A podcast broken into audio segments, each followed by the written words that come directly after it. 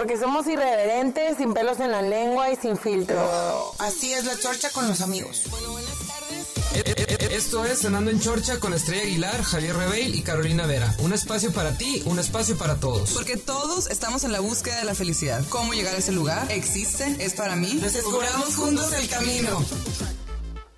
¿Y qué onda, Kiwi?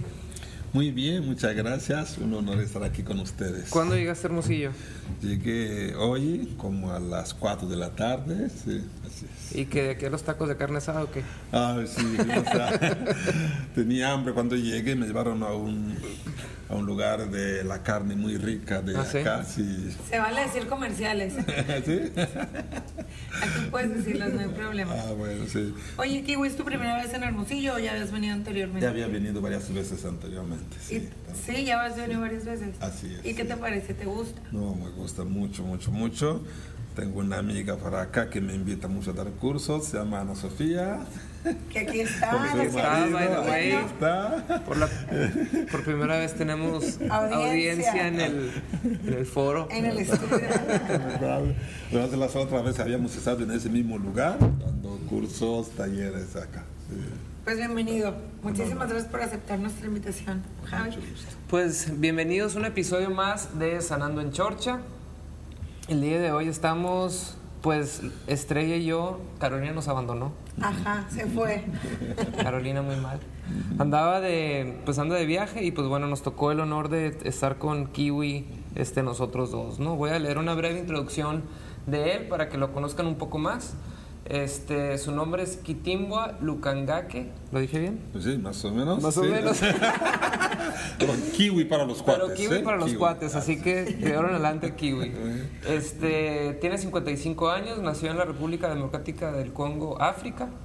Su nombre significa sacado del agua para ser intermediario. Egresado a la Universidad de la República Democrática del Congo en África en la licenciatura de Filosofía. Entre su formación académica también cuenta con la licenciatura en Teología, cien- en Ciencias de la Educación y una maestría en Psicoterapia y Espiritualidad. Estudios de Energía Universal, especialidad en, ana- en Análisis Existencial y Logoterapia, diplomado en Terapia Existencial y en Psicopatología. Participa en congresos de logoterapia en varios países de América Latina como ponente. Es conferencista en México y en el extranjero y sobre temas vinculados con el ser. También mencionar pues que Kiwi ya tiene veintidós años viviendo en la Ciudad de México. Y pues un estuche de monerías, de seguro me faltaron sí. más cosas por mencionar, pero yo creo que aquí nos las íbamos a, a pasar leyendo todo lo que todo lo preparado que estás, ¿no? Gracias. Este, pues muchas gracias otra vez por, por aceptar nuestra invitación. Es un honor, ¿eh? Con ese currículum es un honor tener invitados así. Así es. El honor es todo mío poder compartir con ustedes. Gracias. ¿Y qué te trae Hermosillo, Kiwi? Esa vez se me invitó un carnal que se llama Gabriel Urquídez, aquí está también. también. Otro de la audiencia. Otro de la audiencia, sí. Para dar esa conferencia que escucharon y mañana un taller, ¿sí? Sobre la película de Coco. Ajá. Y la eh, taller y conferencia se llama Coco al socorro de la música perdida. ¿Por qué tiene ese título, digamos, el taller y la, y la conferencia? Así es, pues, sí. Es una forma mía que tengo ahí de escuchar todo lo que produce Walt Disney, ¿sí? Porque para mí Walt Disney no inventa lo que hace, ¿sí? Va encontrando mitos de pueblos de México, de Asia, de África, y le hace película y siempre hay un mensaje. Yo trato de sacar ese mensaje y a Coco le encontré ese mensaje. Coco es un muchacho que anda buscando la música que trae dentro, pero que su historia le había como prohibido esa música. Por eso me interesó la conferencia y el taller. Sí. ¿Y ya has trabajado de esta forma con otros, otras películas o es, o es la única? No, no, con otras películas. Por ejemplo, tengo una charla sobre Rey León. Okay. ¿Sí? Así es, se llama La vida siempre tiene sentido a la luz del mito Rey León. Uh-huh. ¿Sí? También he trabajado Moana, ¿conocen la película Moana? Sí. Sí, he trabajado Moana también, muy interesante. Y también he trabajado otra película que no es de Disney, se llama Kiriku y el Hechicero, una película poco conocida. ¿Sí? Pero realmente todo lo que produce Disney, a mí siempre me gusta trabajarlo con papás, con mamás, con jóvenes, porque siempre hay un mensaje oculto ahí dentro. Claro. Oye, Kiwi, para las personas que no estuvieron en tu conferencia, o que, porque este episodio va a salir después de mañana, entonces que no pudieron tomar el taller, eh, ¿cuál fue el mensaje que para ti te hizo tomar Coco? Uh-huh. Que dijiste, esta película uh-huh. vale la pena hacer como... todo el proceso que, que supongo que vas a hacer mañana y diste ahora, ¿no? Sí, sí, el mensaje principal es... Eh, el personaje principal de Coco se llama Miguel, uh-huh. ese niño, Miguel, ¿sí? Eh, y Miguel, la palabra significa como ese Dios, esa divinidad que tenemos dentro, ¿sí? En hebreo, Miguel es quien como Dios, es como tomar conciencia de que dentro de mí hay una divinidad, ¿sí? Tomar esa conciencia. Uh-huh. Y esa divinidad tiene su parte única, su parte eh, irrepetible. ¿Sí? Es como dar un mensaje de tipo, eres único, eres irrepetible. A veces tu cultura te quiere imponer cosas, te quiere imponer una forma de ser. ¿Sí? Coco nos viene a decir, hay que saberse revelar. Okay. Y seguir esa voz interna. No es una rebelión, así somos a la nada, no es como... decir, mi cultura me pide eso, mi religión me pide eso, mi historia me pide eso, lo que sufrí me pide eso. Pero yo, yo tengo algo, yo tengo una nota, yo tengo algo en lo que yo soy el mejor, que soy único. Y eso, si lo apago, la música del mundo se apaga, ¿sí? Por eso elegí Coco, para dar ese mensaje al joven, al adulto, a cualquier persona. Revélate y seas lo que eres. Porque lo que eres es una nota importante en la música de la vida. ¿Sí? Qué padre, ¿no? Sí. Padrísimo. O sea, sí. Y como, como, como lo hemos platicado antes nosotros también en la parte de sé tú mismo, trabájate tú mismo, conócete tú mismo, si, sin dejar que te impongan el deber ser, ¿no? Tal cual, tal ah. cual. Sí, eso es muy importante porque si no, eh, a mí siempre me duele cuando la gente dice yo soy así. Y muchas veces no es que yo soy así, es que el mundo me hizo así, la vida me hizo así, las experiencias me hizo así. No soy eso, soy lo que puedo llegar a ser. Es como lo que soy es un ser siendo, un seguir siendo eso todo el tiempo. Es más, soy eso y lo cuestiono y soy más, como que soy más de todo lo que todo el mundo cree que soy. Por ahí, ¿sí? Sí, pues yo creo que hay, como que hay mucho más trasfondo a lo que ves como simplemente por la apariencia que tenemos. Tal cual, tal cual, sí. Exacto. Lo que ves es como la apariencia. Dentro hay, hay algo que incluso no se puede definir. Claro. Cada vez que me defines ya no soy yo. Yo soy más que eso todo el tiempo. Solo que mi historia me puede definir y yo me revelo. Soy más, soy más. Incluso di en la conferencia y daré en el... en el taller algunos ejemplos personales donde a mí la historia me había dicho que mi, mi destino ya estaba hecho, yo iba a ser pescador, ¿sí? Pero la vida me ayudó a revelarme. Hoy más que pescador yo siento, soy sanador de personas. ¿Qué fue lo que te movió? Ahorita que mencionas, creo que te he querido preguntar desde que estábamos ahorita en la conferencia, o sea, ¿qué fue lo que a ti te movió? ¿O por qué estamos aquí sentados uh-huh. hablando de esto? Pues, ¿qué fue lo que a ti te impulsó uh-huh. para como que encontrar tu música en, en este camino, como uh-huh. tú lo dices, ¿no? Tal cual, sí. Yo de veras, yo siempre he creído que lo que me movió, me impulsó, fue el encuentro con esa monja. Sí. Esa monja española, de otra cultura, de otro género. Esa monja fue incluso víctima de nuestro racismo, porque aunque no lo crean, también los negros somos racistas, uh-huh. ¿sí? Pero a mí en esa monja, sí, esa monja siento que vio en mí algo que yo no podía ver en mí. Vio en mí algo que mi cultura no podía ver en mí. Vio que yo ten, tenía capacidad de estudiar, yo podía ir a la escuela, podía tener licenciatura. Y él lo, lo fue diciendo, lo fue transmitiendo. Por ejemplo, yo sentía que me quería mucho. Hasta llegué a sospechar que quería algo más. Yo tenía doce, trece años, era chiquito. ¿Sí? Sí, me sentía amado por ella. ¿Sí? Yo fui dando cuenta que ella me había adoptado como madre, como hermana mayor. Ese encuentro con esa monja para mí es como en la película de Rey León, el encuentro de Simba herido con Nala. Okay. El encuentro de Simba herido con Pumba, el encuentro de Simba herido con Rafiki, ¿sí? Y me enseñó a decir, eres más de lo que eres. No eres solo lo que sufriste, no eres solo el abandono que sufriste, no eres huérfano. Él me decía, no eres huérfano. Y me decía, si estudias, ya no serás huérfano, porque la escuela será tu padre, será tu madre. Okay. Eso a mí me impactó y me ayudó a ir buscando mi música personal. Oye, te voy a regresar poquito. ¿Dónde la conoces a ella? Y a, o sea, más ah, o menos, cuéntanos el... el así es. Eh, el pre. Así es. La conozco ahí en mi tribu, ahí en Congo. ¿Sí? Ella llega como misionero ahí. ¿Sí? Mi pueblo era eh, un pueblo musulmán. ¿Sí? Y la iglesia católica llega allí con misioneros católicos, eh, curas, hombres. Solo que los curas nos venían solo como a imponer la religión. Uh-huh. ¿Sí? Ella llega para mí más inteligentemente, no viene a imponernos la religión. Ella viene como a buscar nuestro desarrollo. Él era maestra, nos daba cursos de francés. Para mí, aprender francés con ella, siento que me formateó diferente mi cerebro. Okay. Sí, tal cual. Yo la conozco ahí en África. ¿Sí? Okay. Ella se arriesga, deja España, ¿sí? Va a África y ahí hacemos ese encuentro. Y, y por ejemplo, ¿tuviste contacto con ella después? O sea, ¿cuándo, ah, o sea, ¿cuándo la dejaste de ver? ¿Ya se murió? ¿Qué iba? ¿Qué onda? Buena pregunta. Hace tres años. Sí. En esa época cuando yo la vi, después se fue. Yo, la primera vez que la vi, yo creo que tenía como, no me acuerdo bien, ocho años, nueve, no me acuerdo bien. A mis nueve años yo creía siempre que ella tenía como cincuenta. Ajá. Sí.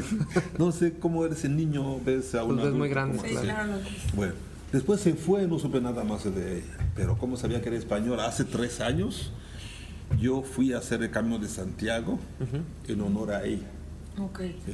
Entonces escribo, busco el mail de su, de su congregación, de ahí escribo.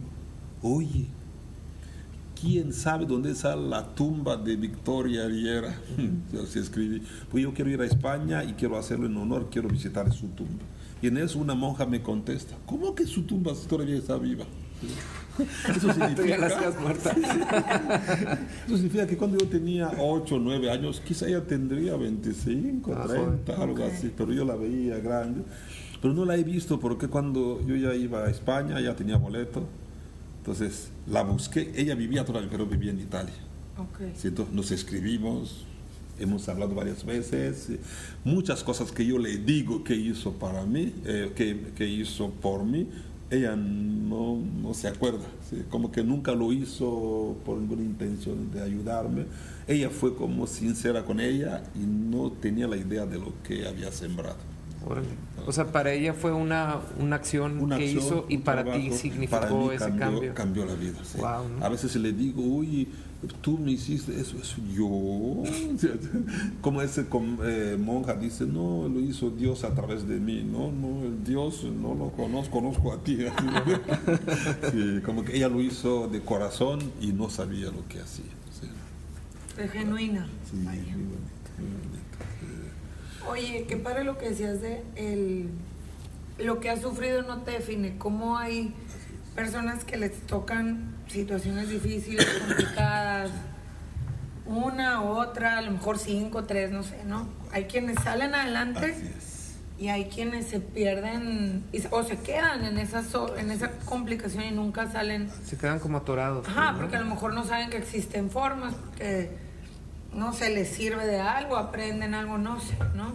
Sí. O sea, qué padre esa, esa... Así es, así es. Yo siempre me acuerdo lo que decía la filósofa mexicana, la Chimoltrufia. ¿La conocen? Sí. Ella dice que hay que siempre verle el lado amable a todo. ¿Sí? Incluso lo que nos hizo sufrir, claro, nos hizo caer en lo oscuro, tiene su parte luminosa. ¿Sí? Claro, lo que te sí. toca aprender, ¿no? Así es, tienes que aprender. Como que todo, puedes aprender de todo. Incluso... sí, les decía en la conferencia, haber perdido a mi padre fue una desgracia, ¿sí? Pero gracias a eso yo pude estudiar. Sí, sí. Con padre yo sería pescador. Sí. Como que lo que nos pasó de difícil puede ser un lugar de aprendizaje No estoy diciendo que la vida nos hace sufrir para aprender, yo no creo en eso, pero del Ni sufrimiento yo, yo puedo aprender. aprender. Claro. Cual, sí. Eso sí, sí, también yo sí lo creo así. Sí, y es que ese ejemplo que dio en la conferencia ahorita de, él pudo estudiar gracias a que no tenía papás. Así pues, ¿no? O sea, porque el ser huérfano te hizo parte de Porque los demás, eso, de los sí, demás niños sí. de su edad que... hubieran querido estudiar, pues sus papás nunca los dejaron. Los dejaron porque él tenía que ser pescador como su papá. Yo, que era hijo de todos, pero de nadie, me pude permitir estudiar. Y ningún papá me dijo, tú no. Claro. Sí. Eso. O sea, a todo le puede sacar un lado amable. Víctor Frankl dice así, eh, a veces lo que más nos hizo sufrir puede ser lo que le dé sentido a nuestra vida. ¿Sí? Eso le toca de tu actitud, según él. Cambia de actitud y puedes ver lo mejor en lo peor. Yo lo digo así. ¿Sí? Como soy mexicano, lo digo así. ¿Sí? De todas las cagadas hay que saber sacar el abono. Y, y creo que muchas veces no es tan fácil, a lo mejor al principio, pues, ¿no? A lo mejor muchas veces tienes una experiencia desagradable que... en el momento no lo ves y luego, pues no sé, pueden pasar incluso años, pues, ¿no? Y dices, a la madre, pues, gracias a esto me sirvió para esta otra cosa, ¿no? Entonces yo creo que poco a poco, conforme vas avanzando así en el camino, pues te vas dando cuenta que hay que, que ir a... sentido a sí, tu vida, ¿no? Y a lo mejor aprendiendo más rápidamente o aceptando las cosas que te pasan y aprendiendo de ellas, pues, ¿no? Yo creo que también entra la parte donde el, a los seres humanos nos... pues les, a mí no, es algo que no me gusta, la parte de la víctima. Uh-huh. O sea, donde entras en víctima y, ay, pobrecita, ay, pobrecito, se le rompió la llanta del carro y ahí vas, ¿no? Uh-huh. Entonces, pues algo bueno traen de ser la víctima, ¿no? O sea, te ayudan, te recogen, te levantan, pero no aprendes. Claro. O sea, lo que dices tú, todo te deja lo bueno cuando quieres. Si no quieres, pues te quedas ahí. Sin avanzar, sin crecer, sin evolucionar.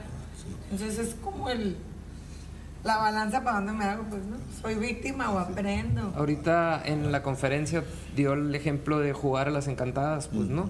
De ese juego de que pues salías corriendo, pero pues, ah, el que te tocaban, el que te tocaban y te quedabas freeze, ¿no? Entonces de que estabas en la base y pues en la base pues estabas seguro, pues, ¿no?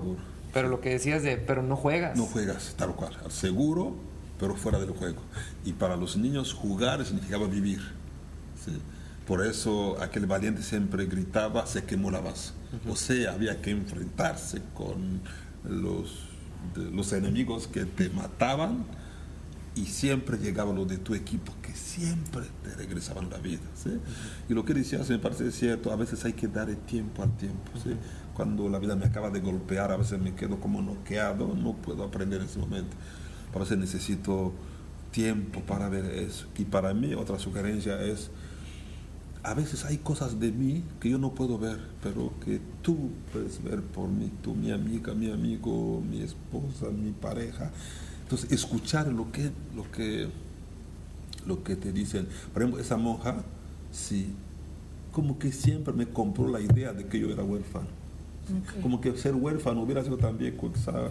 quizá lo que decías, como una víctima es la vida, así nadie me quiere, todos me odian, así. Ella siempre me decía, no, si estudias ya no serás huérfano, así me decía. Claro. Como que me ayudó a decir, no soy esto. Eso lo sufrí, sufrí orfandad, pero no soy huérfano. ¿Sí? Claro. Entonces, a veces escuchar lo que te retroalimenta, alimentan otros. ¿Sí? Oye, Kiwi, eh... ¿qué te hizo venirte a México y quedarte aquí? Ajá, eso quería saber también. ¿Qué lo trajo acá, no? O sea, ¿qué te trajo para acá y decir, de aquí soy? Así es. Me convierto en mexicano. Ajá. Así es. Es una larguísima historia. larga historia. Tenemos tiempo. Tenemos tiempo, sí. Sí. En mi currículum dice, yo tengo eh, licenciatura en teología, uh-huh. tengo licenciatura en ciencias de la educación y tengo, sí, en Congo se dice graduado. Sí, aquí sería licenciatura en filosofía. ¿Sí? Yo, después de convertirme católico, ¿sí? yo me metí al seminario. Yo me, me ordené sacerdote. Okay. ¿Sí? Por eso llegué a México. Yo llegué a México para, como misionero, como religioso. ¿Sí? Y estando en México, decidí dejar el sacerdocio. ¿Sí? Okay. Qué mala fama para los mexicanos. ¿Por qué? Le hicimos renunciar al sacerdocio. No es por las cosas buenas de México, dicen. Claro. No podías, no podías negarte. Ante las mieles de este país. Tal cual. Y cuando conocí a mi hija, entonces eh, ella, gracias a ella, yo creo, decidí quedarme. Porque cuando dejé el sacerdocio, yo pensaba regresar al Congo. Uh-huh. Sí, en ese momento, más o menos, conocí a esa niña, la adopté de corazón y decidí quedarme aquí. Y años después, dejé el sacerdocio en dos mil cuatro y en dos mil siete conocí a mi esposa. dos mil siete diecisiete ¿Aquí en México? No, la, nos conocimos en Argentina. Ella es me, argentina. Ah, mira. Sí. La verdad no nos conocimos. Ella me conoció a mí. Me insistió tanto que yo carajo. Y como no está aquí para negar la sí, versión. Bueno, exacto, pues es su versión, ¿no? Oye, y esto nomás me confundí. ¿Tu hija la adoptaste antes de conocer a tu esposa? Sí, antes. Antes. Antes, sí, antes. Por eso mi hija me hacía broma como... Era broma, decía... Dile a Ariela, mi esposa, que yo soy el, pri- el primer amor. Así es la broma. Claro. Sí. Conocí a mi hija como... Por eso creo también no la pude adoptar eh, legalmente, porque era soltero, incluso tenía incluso miedo de vivir solo con ella, porque no era mi hijo. Sí, sí, pero la conocí antes de mi esposa. Y digo, como tú dijiste, era soltero todavía. Sí. Tener una hija iba a ser... que ibas a ser como un padre sol, un papá soltero. Como pues, un papá, ¿no? Soltero, sí. Pero pude adoptarlo solo porque ella vi, siguió viviendo con su familia biológica. Okay. Sí, ella tenía su abuelo, uh-huh. La nueva esposa de su abuelo vivía ahí. Todo, a mi casa solo venía, venía, sí. Era mi hijo, por eso digo de corazón, pero no vivía conmigo, venía solo a verme. Sí. Yo me hice cargo de todo lo que podía hacerme cargo. Sí, pero sí, yo viví un momento como de... Tenía como incluso miedo de estar solo con ella. Como que me imaginaba cualquier mal paso, ella podía, quise interpretar malas cosas, tenía como ese miedo. Sí. Okay. Nunca, por ejemplo, salía solo con ella, salía con un sobrinito, un primito de ella. Sí. ¿Y dónde la conociste? O otra, sea, ¿cómo otra, fue el...? Así, otra historia muy interesante. Eh, su abuelastra, la, la nueva, la esposa de su abuelo, fue mi paciente. Okay. Sí. Y un día llego a, llego a terapia, de lo que me acuerdo, acompañada de esa niña, uh-huh. que tenía cuatro años. Y esa niña, de papás mestizos, como ustedes, ella nació de negra. Porque en México hay genes negros. Uh-huh. Sí. Y cuando me vio, me dijo, papá. Me acuerdo wow. de eso, sí. Y allí como que, no sé, sentí algo ahí como, para eso vine a México, para eso dejé el sacerdocio, sí, y para hacer su, para darle paternidad. Y desde ahí como la adopté, pero nada legal y todo, era de cariño. Todo como de corazón. De corazón. ¿Y ella qué edad tiene ahorita? Aquí, hoy tiene veintitrés años. Ok. En carrera ya eh, terminó la fisioterapia. Qué padre, felicidades. Sí, me agradó. Sí. Oye, Kiwi, y digo, en todo el camino recorrido a lo mejor es difícil, eh, o sea, que me digas, sabes que una experiencia, pero ¿qué ha sido como lo más difícil mm. o de las cosas más difíciles para ti que, que te has como enfrentado a, a tener que hacer? Así sin pensarlo mucho, porque lo más, lo más difícil fue... mi orfandad cuando era niño. Para mí fue lo más difícil. ¿A los cuántos años te quedaste huérfano? A los dos años y medio más o menos. Chiquito. Sí. Cuando yo me di cuenta, tendría ya cinco años y ya era huérfano. De lo que investigo, mi padre murió cuando yo tenía como dos años y medio. ¿Sí? Entonces me quedo como hijo de todos en el pueblo. ¿Sí? Pero hijo de todos, yo lo experimenté también como hijo de nadie. Uh-huh. Sí, como, como perro de dos tortas. ¿Conocen ese dicho mexicano? ¿Lo conocen? Sí, que te quedas como el perro, perro de las dos, dos tortas, tortas sí, como otra, ¿no? de, de todos, pero de nadie, como uh-huh. algo así, sí. Para mí fue como lo más difícil. Por ejemplo, me acuerdo esas noches donde dormía, pero solo, sin, sin nadie al lado. Uh-huh. A, a los tres, cuatro, no me acuerdo bien. Con esos miedos de tipo... Si, si llega un brujo aquí, no hay nadie que me proteja. Como, para mí fue lo más difícil, sí. pero de esa parte más difícil siento también que ahí saqué mi, mi fuerza. ¿Sí? Yo siento que lo mismo difícil es lo que me fortalece. Yo hoy me siento que yo puedo vivir en cualquier lugar por, uh-huh. por esa experiencia. ¿Sí? Claro. Yo siento que fue lo más difícil que me cambió la vida.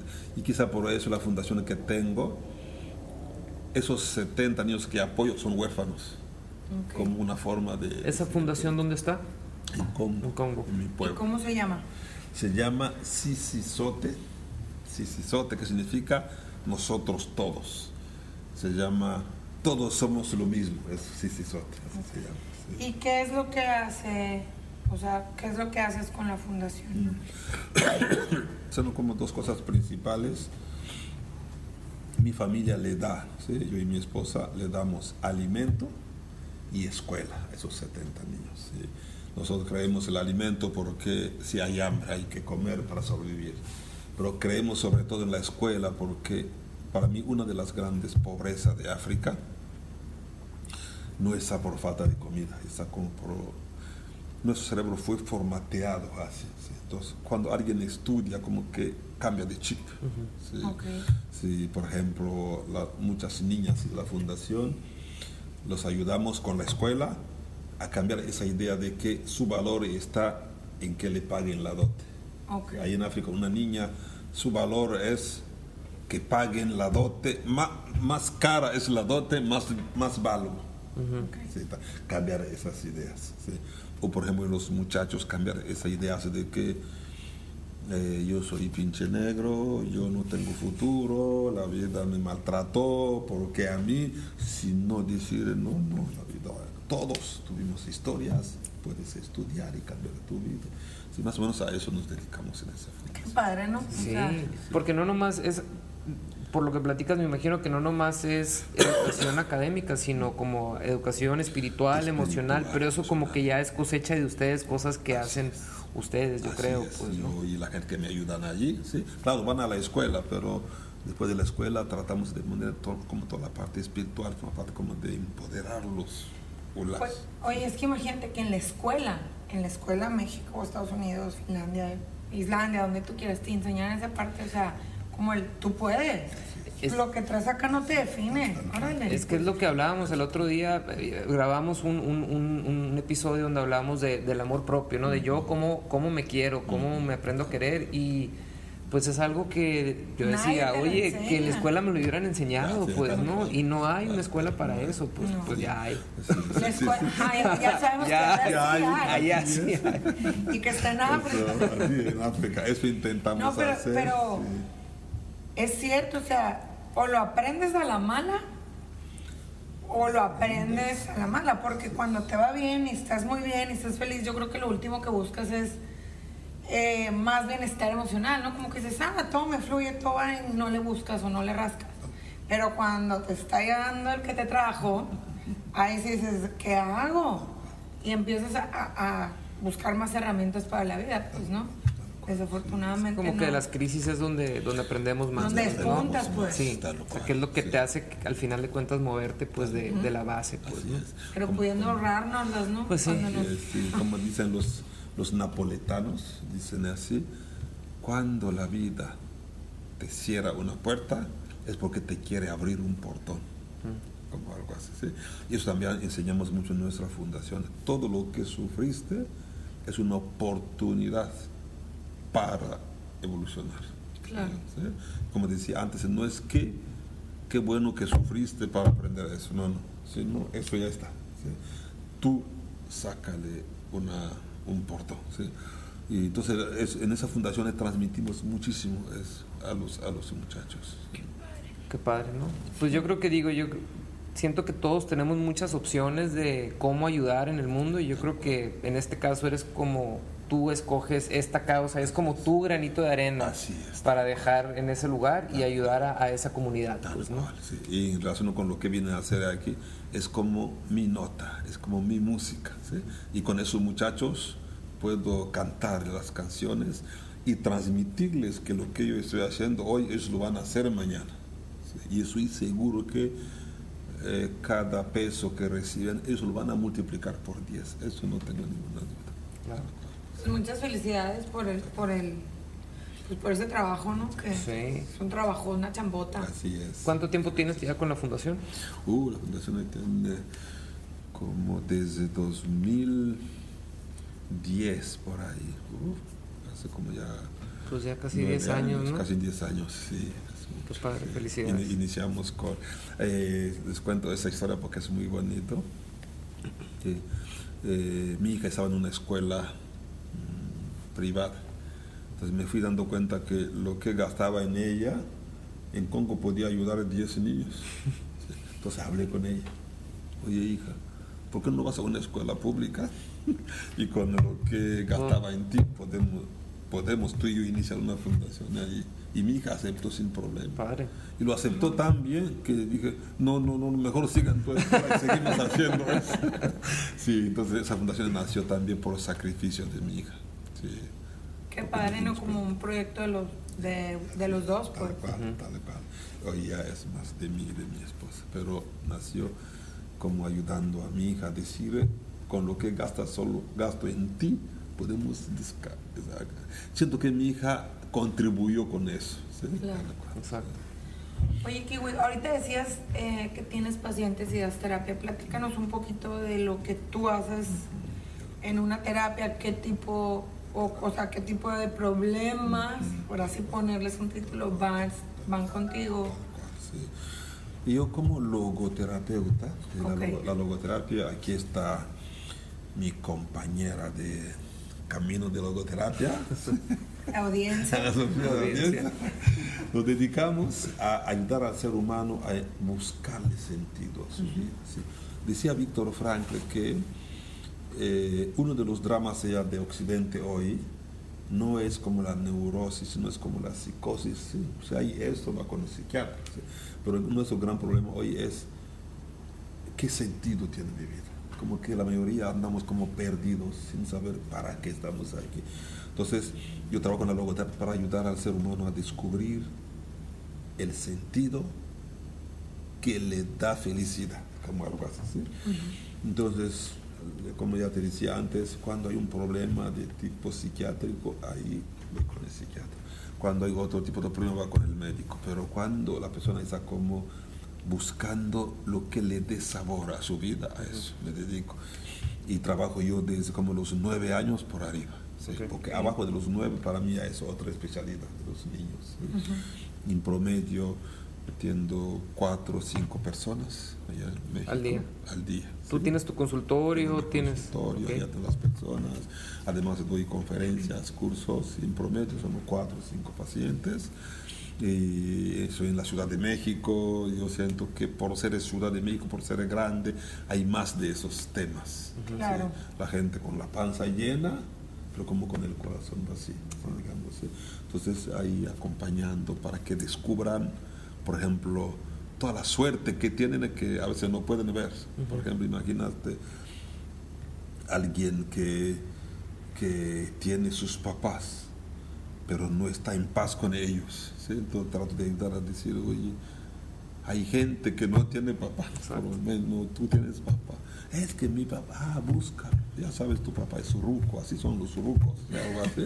Busca, perdónalos, búscalos, porque mañana si se muere te vas a arrepentir, como temas de ese tipo, ¿sí? Más o menos. O sea, ¿puedes decir dónde está tu consultorio? Así porque es, sí. Vas a tener audiencia en el ah, distrito ah, bueno, federal. Sí, de hecho, ya, ¿sí? ya sí. nos escuchan y nos ah, ven bueno. allá. Qué bueno, qué bueno. Entonces, para que hagas, aproveches de hacer el comercial, el comercial. de tu sí. centro, ah, okay. O si es un consultorio, ah, sí, si tiene algún nombre, sí, adelante. Un consultorio, sí, por, por la bandera de San Jerónimo, sí. En la calle de Contreras, ahí atiendo. ¿Sí? Okay. Ahí atiendo. Está bastante cerca, porque lo mejor del D F está en el sur, entonces yo vivo en el sur. Pues sí, sí está muy cómodo el sur. Y otros dirán otra cosa. No, sí está muy cómodo el sur. ¿Sí? ¿Sí? Es como sí. más residencial. Ajá, el poniente sí. está más comercial. O más okay. comercial, tal vez, uh-huh. cierto. Sí. Oye, Kiwi, y bueno, ya comentaste lo más difícil, pues, ¿no? Pero como... Así que dijeras tú, lo más bonito, lo que más te ha gustado de todo esto. Wow, buena pregunta. ¿Qué es? Qué buena pregunta. Muchas gracias. Lo que más siento que he disfrutado, que me ha llenado la vida, me ha, ¿sí? es darme cuenta que en lo más difícil siempre ha habido alguien conmigo. ¿Sí? Como si, como si lo difícil es un lado, pero cada difícil tiene su parte eh, luminosa. Por ejemplo, en esa época donde batallaba con esa orfandad muy temprana, ¿sí? Llegó esta monja. Para mí fue lo mejor que me pasó, ¿sí? La amistad con esa monja. Gracias a esa monja conozco a, a Cristo. ¿Sí? Para mí el encuentro con Cristo fue... Eh, por, yo, yo ya no, no vivo para querer ir al cielo. Para mí conocer a Cristo fue como ir al cielo, gracias a esa monja, ¿sí? O por ejemplo en México, eh, momentos así como de me quedo, no me quedo, encontré un mexicano que me dio trabajo y me dijo: si quieres quedarte en México, yo te di trabajo y puedes tramitar tu F M dos. Uh-huh. ¿Sí? O por ejemplo eh, Eh, tuvo otro, otra experiencia, ¿sí? Eso fue en el aeropuerto de Guadalajara, donde un policía me había parado y estaba revisando mi I F E de manera insistente, ¿sí? Mirando, tú eres de aquí. En eso escucho a alguien de aquí atrás que le dice al policía: oye, ¿por qué solo a él le agarraste su I F E? Sí, pasan muchas uh-huh. personas aquí. Él es mi hermano.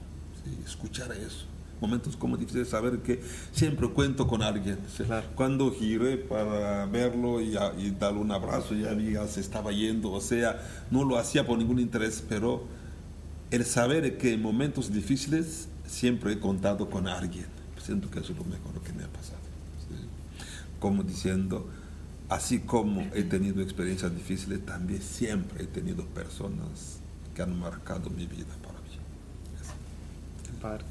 Qué padre, aparte que lo reconoce, ¿no? Como uh-huh. que normalmente no te das cuenta. Ya como llegar a esa etapa de tu vida, pues, ¿no? Uh-huh. Como que a esa etapa de tu trabajo, de qué tan avanzado estás en tu proceso, que pues ya como que ves todo eso, pues, ¿no? Y, y valorar lo que está a tu alrededor, que muchas veces no nos detenemos a, a verlo, pues, ¿no? O que ni siquiera les agradeces, o sea, aunque no lo hagan con interés, sin esperar nada a cambio, te pasan de noche, pues, ¿no? Y, sí. Y lo dices, ay, le hubiera dicho gracias. Así es. Uh-huh. Sí. Mucha gente de bien en el mundo. Claro. Sí. Sí. Pues, sí, siempre hay gente buena. Así es. Claro. Pues muy bien, Kiwi. Este, como para cerrar, algún mensaje que... Normalmente cuando ya vamos a cerrar, nos gusta, dependiendo del tema, como compartir algo. O sea, un tip, un consejo... algo que a ti te ha funcionado, que crees que les puede funcionar. Siempre cerramos de esa manera, que quede algo positivo, aparte de toda la información y lo que tú eres y que la gente te conozca. Nos gustaría que compartieras como esta parte de sembrar la semillita. Así, tal cual, sí. Sí, lo que puedo compartir con todos ustedes es el mensaje de esa conferencia por la cual vine aquí, el mensaje de ese taller por la cual vine aquí. Sí. La vida es un concierto. Cada uno tiene su instrumento único y repetible. ¿Sí? Eres guitarra, eres tambor, eres flauta, eres así, eres así. Busca, encuentra lo tuyo. ¿Sí? Porque si faltas tú, el concierto ya no es el mismo. ¿Sí? Seas lo que eres para el bien de todos. Y la vida es tan corta que es mejor tocar, cantar, bailar, solo que el cantar, el tocar, el bailar es mejor siempre con otros, no solito. ¿Sí? Estando acompañado. Muchas gracias. Sí, eso. Wow, no. Sí, nos dejó así, ¿no? Pues sí, tú, Javi. Pues este nada, este la verdad me encantó tenerte en el espacio el día de hoy. Eh, pues todavía tenemos la suerte de Exper- experimentar tu taller el día de mañana, entonces ahí les contamos bueno, cómo, ¿Qué, tal? qué tal está, de seguro va a estar muy bien. Este, muchas gracias. Tú, Estrella. Eh, que ojalá que, que ojalá los que nos escuchan y los que nos ven lo tomen como algo que que lo agarren y se lo hagan propio, y la parte de la música y que no podemos hacerlo solos, que necesitamos del resto. Porque yo creo que se los hemos dicho mucho en, en repetidos episodios, en la parte de conózcanse, o sea, conozcan qué, qué instrumentos son, pues, ¿no? Y qué ritmo tocan. Uh-huh. Y en el mundo se les van a acomodar el resto de las sinfonías, yo creo. Claro. Muchísimas gracias, Kiwi, ¿verdad? Es un no. honor tener a semejante personaje de invitado en, en Sanando en Chorcha, sí. y en Hermosillo. Sí, entonces pues gracias a ti por, por aceptar nuestra invitación, por estar en nuestro espacio, y quisiera aprovechar también para agradecer a Host, que son las, si se dieron cuenta, no estamos donde normalmente grabamos, este, estamos en las instalaciones de Host y las oficinas de la Fundación Esposo Rodríguez en Hermosillo, en la ubicación centro de la ciudad. Eh, también quisiera agradecer a Ana Sofía y Gabriel Urquídez, que los tenemos aquí de, de audiencia. Ellos están en un patronato para un este, centro de tratamiento Transformando Vidas, que va a estar próximamente en Hermosillo. Eh, va a estar dirigido a pues, jóvenes en pubertad y adolescencia con algún problema de adicción o delincuencia que, que tengan. Eh, la Kiwi está aquí para... pues bueno, generar fondos para este centro que próximamente va a estar disponible. Entonces, pues muchas gracias a ellos también. Muchas gracias. Y este, pues mucho éxito en, en ese proyecto. Y pues bueno, esto fue Sanando en Chorcha. Este, nos pueden encontrar en Instagram, YouTube o Spotify bajo el mismo nombre. Sanando en Chorcha, arroba gmail es nuestro correo. Mándenos sus comentarios, eh, sugerencias de temas, este, cualquier retroalimentación siempre es muy bien recibida. Entonces, sí hacemos caso. Sí hacemos caso, se los prometemos. Entonces, pues bueno, muchas gracias por vernos, escucharnos. Nos vemos a la próxima. Chao. Chao. Muchas gracias. Porque somos irreverentes, sin pelos en la lengua y sin filtro. Así es la chorcha con los amigos. Bueno, buenas tardes. Esto es Sanando en Chorcha con Estrella Aguilar, Javier Rebeil y Carolina Vera. Un espacio para ti, un espacio para todos. Porque todos estamos en la búsqueda de la felicidad. ¿Cómo llegar a ese lugar? ¿Existe? ¿Es para mí? Descubramos juntos el camino.